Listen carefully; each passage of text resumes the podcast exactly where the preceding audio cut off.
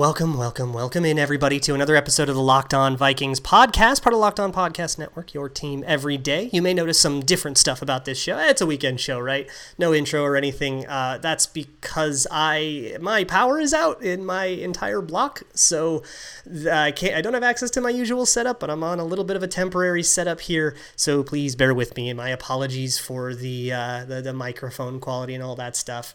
Um, I, will try my best to uh, keep it keep it from from derailing the show too bad because we have some draft picks to talk about. It's day two of the draft, but before I hop into all of that, first I got to tell you that today's episode is brought to you by Nugenix, number one selling free testosterone booster at GNC. Get your complimentary bottle of Nugenix, Nugenix Total T.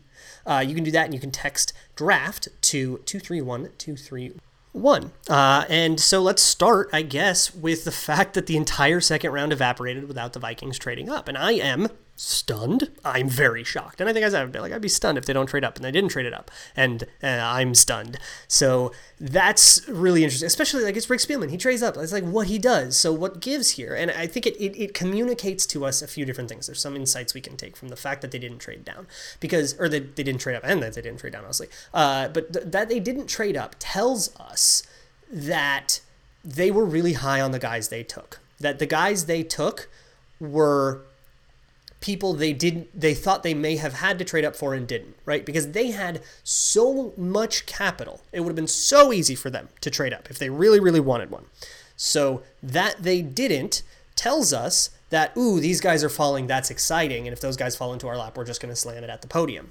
So that has to describe all of these players. And so that informs all of these picks, right? These are guys they were excited about. This isn't, you know, you can't call it a panic pick to take Kellen Mond. You can't call it something they did because of the pressure of the hot seat or whatever to take Kellen Mond. I think that'd be insane even if you did. But if there were this crazy pressure, A, they probably would have traded more for Justin Fields on uh, night one. And B, they probably would have traded up to make sure they got the quarterback of their choice. Um, but they let the draft come to them I think that's defensible, right? And maybe they have evaluations on guys that are different than mine. Maybe they're also of, of the players that went in the second round, they just weren't that high on all those guys. Maybe they weren't that high on Carlos Basham or Azeez Ojulari, were the two edge rushers that went before they picked at 66. They obviously weren't that high on Joseph Ossai, who they did not take, and instead they took a quarterback. Um, so in terms of getting the edge rusher, which is what I thought should be the top priority going into the draft. They needed an edge rusher so bad and they still don't really have. They have Patrick Jones, who we'll talk about later, but they currently kind of have to pencil in like DJ Wonnum or Stephen Weatherly as a starter, and especially if the problem with the with Danielle Hunter doesn't get resolved before the start of the season, they're in a bad, bad way in terms of finding a way to get pressure on the quarterback. They do not have a lot of ways to that to, to do that. And now I think the part of the draft that can solve that problem is behind us, and they still haven't solved the problem. So I think if you want to, you know, tell, they, they, I, I, I usually don't love trading up, but they were in a situation where they could have but they I guess they just weren't high on those players. And I don't have to agree with those evaluations to be able to kind of at least understand and, and acknowledge that that was probably more their process than some sort of like complacency or laziness, right? Which I, I see a lot of people saying like, ah, oh, Rick Spielman, he's just being so lazy, uh, or he's just what is he just taking a nap? Or it's like, no, come on, he's just doesn't have the he's just not as high on those guys as you are. Doesn't think that they're worth trading up for, which you know has to be fair, right? So let's talk about Kellen Mond, who is the quarterback that they ended up taking.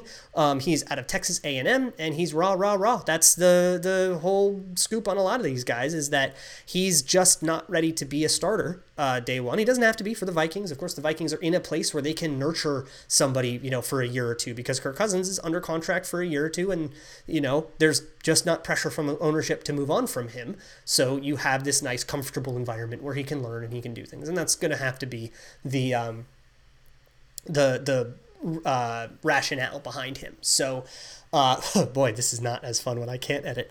Uh, this is like I'm gonna you're gonna have a lot of good pauses while I lose my train of thought. Uh, but w- with Kellen Mond, so the book on him is he's got a cannon of an arm, but he can't throw deep, which is a huge problem for me. He can run around, which is a huge uh, plus for me. Um, and he just needs to be a little bit better at, at reading defenses, especially pre snap, and recognizing blitzes pre snap. So just not even close to ready to play football right now. Um, but there are some tools there that might be exciting if you can hone them. But I think there's a lot of work you have to do too. There's a lot of assembly required here. Not only do you have to teach him like how to read defenses and stuff, which I think you can, right? You know, put him in the room with Kirk Cousins, let him learn under Kirk Cousins. Guys can learn that. But you also have to uh, teach him better mechanics. You probably have to fin- fix his mechanics because his accuracy is bad. That'd be my guess. Now, with all of these picks, because of my power outage situation, I can't look as deep into these guys as I want to, and I'm going to have to kind of pick it back up at a later date when I've got access to all my tools. Um, so uh, I'm, I'm going off of, you know, cursory looks that I had taken before the draft at, at you know, 200 guys. I, a lot of these guys, Kellen Mond I had as a day three pick. Um, Chazz Surratt I had as a day three pick. Patrick Jones I had as a day three pick. So I put a day three amount of work into those guys. Um, so uh, you're not going to have as, uh, I guess, as, as clean of a take, and I'm going to have to circle back to these guys, which will be fun content later, so it's not all bad. But I think the general consensus for me on Kellen Mond is that it's really hard for me to see a world where he comes in and replaces Kirk Cousins. Now, look, this is terrible news for Sean Mannion whose time as backup quarterback to the Vikings is probably over. And it is kind of interesting. It's probably good news for Jake Browning, too, because now somebody's got to be the whiteboard guy. And there's been a lot of talk about how Jake Browning's actually a pretty good whiteboard guy. He might actually be able to make the team on that basis. Um, so that'll be an interesting thing to watch in training camp. And of course, preseason games with Kellen Mond, who does have a lot of talent and has a lot of kind of run around, and he's an impro- improviser. He's got that uh, sort of gamer quality to him. Um, and that should be pretty fun in the preseason. But in terms of starting him, uh, over Kirk Cousins, not only day one, which I don't think anybody expects, but you know, two years down the road is still kind of a dubious prospect. That's kind of where I'm at. And a lot of people are saying, "Ooh, you know, this is going to light a fire under Kirk Cousins' butt." Now, I really meet that with a lot of skepticism. I really don't think so. Um, I, I think Kirk Cousins is safe as the quarterback of the Vikings for as long as he wants, but a lot of that is born on my take that right now I don't think Kellen Mond just will ever be able to uh, rise to the level of Kirk Cousins, and that's not me overrating the, the level of Kirk Cousins. You know my thoughts on Kirk Cousins. I'm certainly not the biggest defender of his, but I just it's hard for me to see Kellen Mond rising to the level of a starting quarterback without him kind of developing more between college and the NFL than a lot of quarterbacks develop between you know how they are in college and how much better they get in the NFL. He's got to take a lot of leaps in a lot of places that are pretty tough to coach. So I'm not sure I feel great about that um, that that pick, but there is also something to be said for just screw it, take a swing on a quarterback. There are, is a probability that I am wrong. I'm to go with uh, most of the time, right? But let's just let's be really kind to me and say there's that I'm 70 percent chance that I'm right and a 30% chance that I'm wrong, right? That's being real nice to me. Uh, if you know a 30% chance that I'm wrong and he's a starting quality quarterback, a 30% chance to get a starting quality quarterback is probably worth pick 66. Um, but I think there were just more pressing issues for the Vikings to handle with that, that pick and, and issues that could have been handled with that pick. I would have taken Joseph Ossai. I, I think he can be a day one starter in this league, and the Vikings needed a day one starter there. Kellen Mond's not going to be a day, a day one starter. He's not going to be a year one starter. Probably won't be a year two starter. Maybe he's a year three starter, or maybe by then he's out of the league. But the idea that Kellen Mond is the future of the Vikings is real presumptuous, and I uh, I caution you not to get your hopes up for uh, the Kellen Mond being the future of the Vikings. We got a long way to go before we can even start to guess what that will look like. For now, they picked a backup quarterback with their, the second pick in the draft. With pick 66, they got a guy who might not see the field in purple. Now we got three more picks to talk about, so we're going to do that uh, in a bit. But first, this episode is brought to you by 1010, a capsule collection of diamond rings that are responsibly sourced, limited edition designs at fair price points. 1010 is an exclusive collection of 10 creative styles of diamond rings designed by 10 of the most distinctive designers working today. Rings sure to bring joy into her life. Using only diamonds responsibly sourced from Botswana, 10 female design masters have each produced a uniquely beautiful ring, ideal for engagement, Mother's Day, or simply a beautiful conversation piece. They're the perfect way to bring light into her life. They're available now through Mother's only on BlueNile.com. Just search the words 10 by 10. The collection features high quality, fine jewelry that will surprise and delight, and fairly priced, so you can give her something special and truly meaningful. If you're on the hunt for the perfect, unique ring she'll treasure forever, you're definitely going to want to check this out. They won't be around for long, so go find them now by searching the words 10 by 10 only at BlueNile.com. Today's episode is also brought to you by Nugenix. Vikings fans, listen up. Nugenix, the number one selling free testosterone booster at GNC, is offering a complimentary bottle to all football fans in America.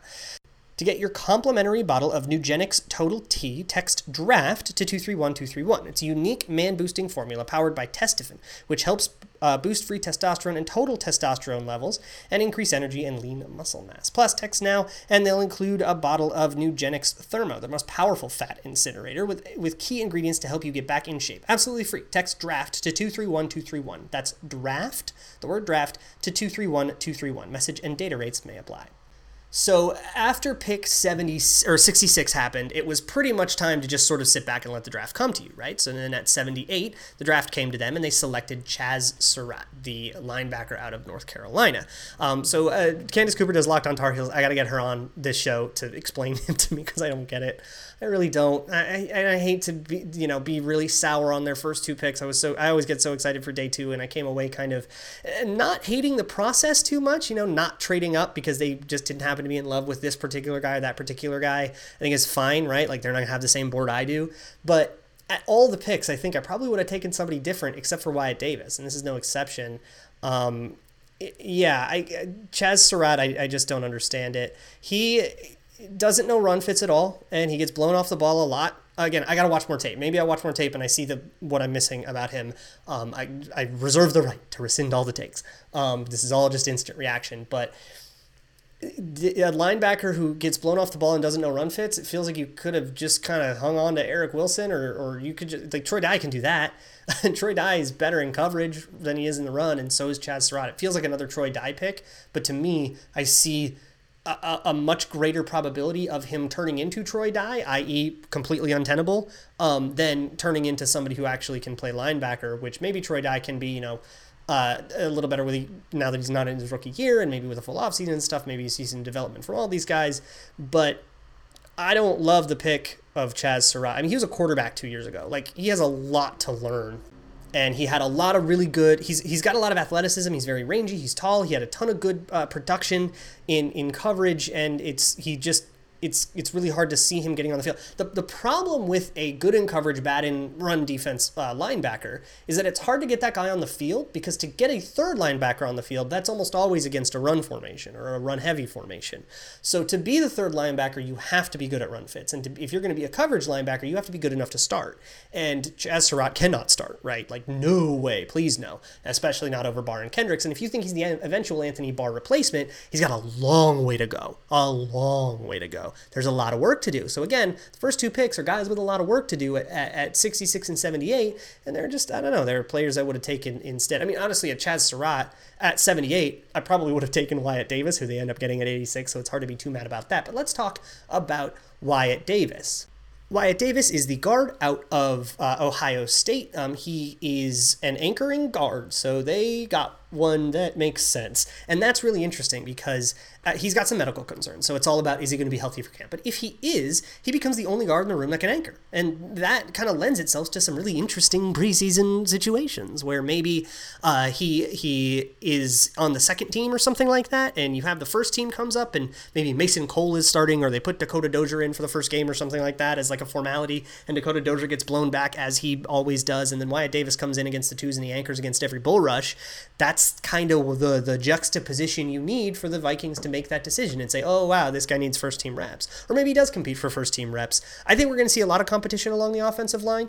Um, not That isn't to say that the guys they picked, the two offensive linemen they picked in Darrisaw and Davis, are powerful guys that I think both are starting quality players right out the gate and that's awesome. So I love this Wyatt Davis pick. This is my this is my uh, optimistic Homer love go get to Ohio State. I loved Wyatt Davis this whole draft process you know, medicals be damned. If he misses the first three games, I don't care. He's got a, he's on a four year deal.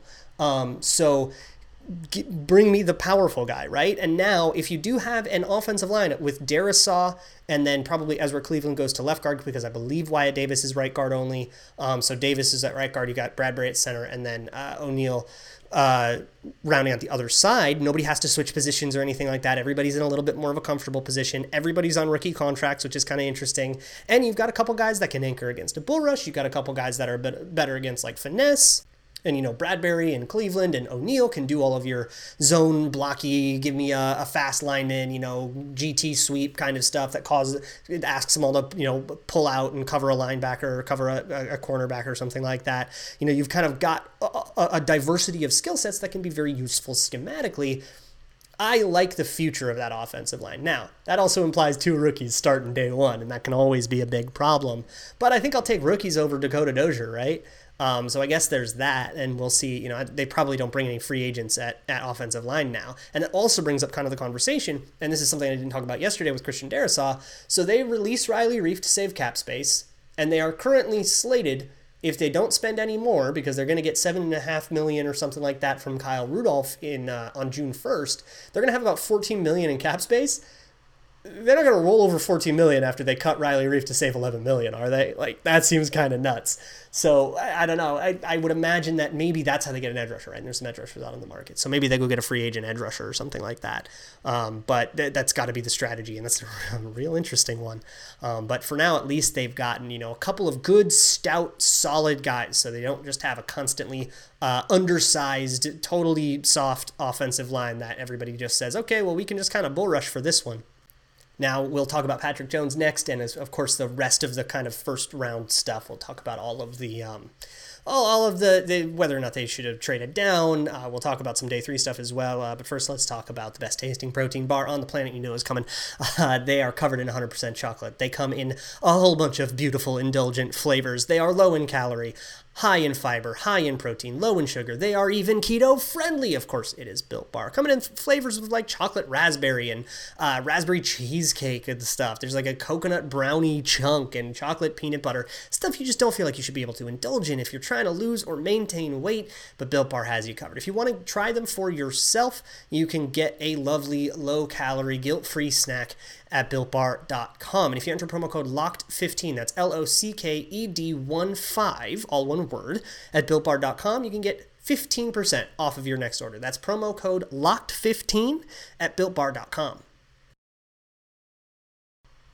So, one more pick to talk about. This is uh, Patrick Jones, edge rusher out of Pittsburgh. And Patrick Jones is definitely somebody I want to look further into. So this is a very kind of cursory uh, uh, analysis, is very instant reaction. But what it seems like people kind of argued the most about with Patrick Jones, or not argued the most about, but I guess the, the most inconsistent takeaway I saw on him was whether or not he was athletic. Some people said he was athletic, and some people said he was just an okay athlete. So his relative athletic score, which is the Kent Lee Platt at MathBomb on Twitter project of kind of uh, compositing everybody's athletic score and weight adjusting things and kind of doing athleticism smarter. Um, his project rated him as like a 6.5 in athleticism. He didn't have great scores here or there, um, but he's 6'5, he's 260. That's good edge rusher. He's got he kind of looks the part. So you might even say he he just is the right size for an edge rusher, but his actual tested athleticism leaves a little bit to be desired. Um, it's not bad. It's just like only okay, right? So you with that you got to have a lot of polish. And he doesn't have all that much polish. His run fits could use a lot of work and he's got a couple of pass rush moves he kind of relies on exclusively. So you probably need to expand that repertoire and you need to teach him run fits which is like most of the thing. That's about everything edge rushers do is run fits and pass rush right? So there's a lot to learn and when you do learn it how high is the ceiling? And i think that's probably the problem with patrick jones as a pick but i think there's like a broader problem at, at edge rusher here. They came in pass rush is an emergency. It is defcon 1 here. They are not going to be able to get pressure on the quarterback at all in any way.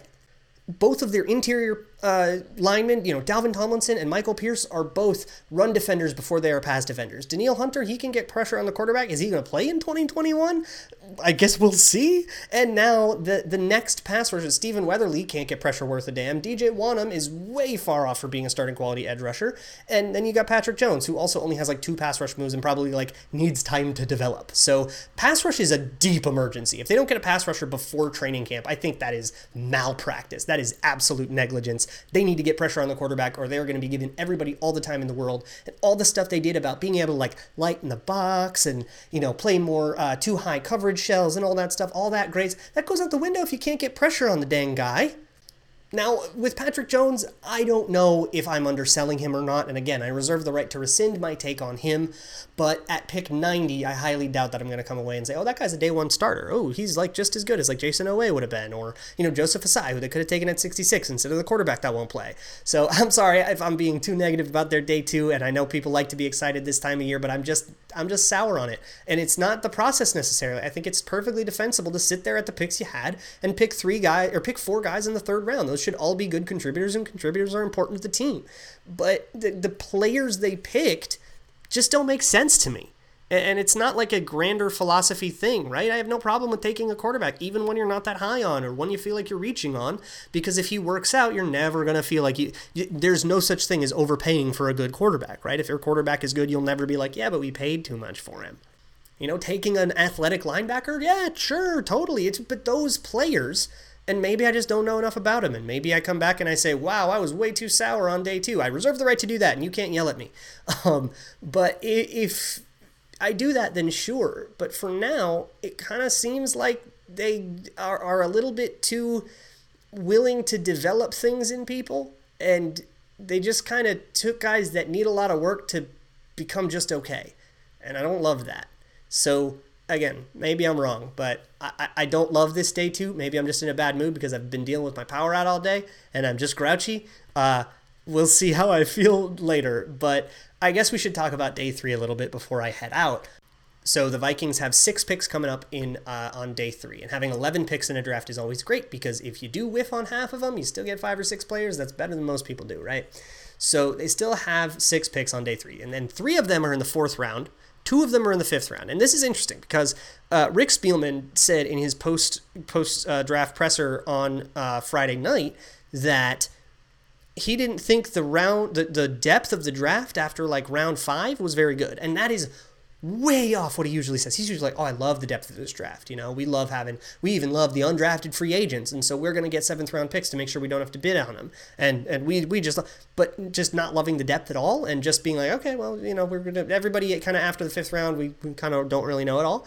That's fascinating. And so he didn't trade down like he usually would. Usually you would be able to get a lot of value. The, the between the third and fourth round is kind of where teams tend to overpay, I guess. I think it's just in that middle part where there's just a lot of disagreement about how much draft position matters between, you know, pick 80 and pick 100. Um, so if you trade from pick 80 to pick 100, a lot of times you can get a guy to overpay, and that can get you know get a fifth and a seventh, and that's two extra players, and you know sometimes those guys turn into to, to real players for you. So usually you like to trade down out of the, the third round, or Rick likes to trade out down out of the third round because he thinks that the difference between 80 and 100 is not that much, and you can get a lot of picks. Kind of, you know, it's free real estate, it's free money.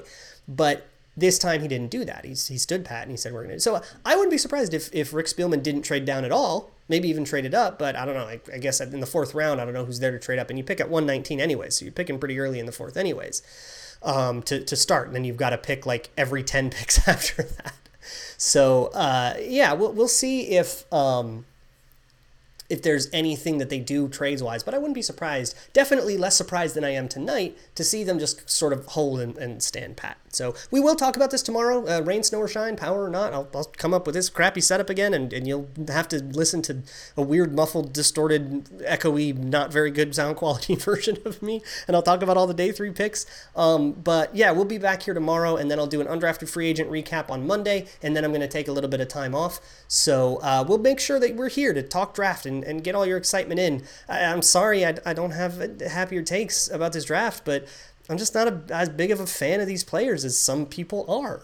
I would love to be proved wrong, and you know what? Here's what I'm going to do uh, because I, I don't want to be under I, I feel very underinformed on these players. My instant takeaway is negative, but I do feel underinformed. So what I'm gonna do is I'm probably gonna dedicate for all of these players that I've just like dumped on. I'm gonna dedicate a whole episode just to researching and coming up with a take on them. And I either will say, oh wow, okay, now I get it, I was totally wrong, or I say, nope, I'm sticking to my guns. This is why I feel that way, and, i have a much more salient reasoning for it. And and I'll be able to spend whole episodes on it. So that's probably what we're gonna do for May. We're gonna talk about this draft a lot because I like to, and it's my show. So you can't do anything about it. so, okay. I should probably sign off uh, after that. I will see you guys all tomorrow. We'll talk about day three. In the meantime, you can find me on Twitter at Luke Braun NFL, shows on Twitter at Locked On Vikings, and as always, Skol.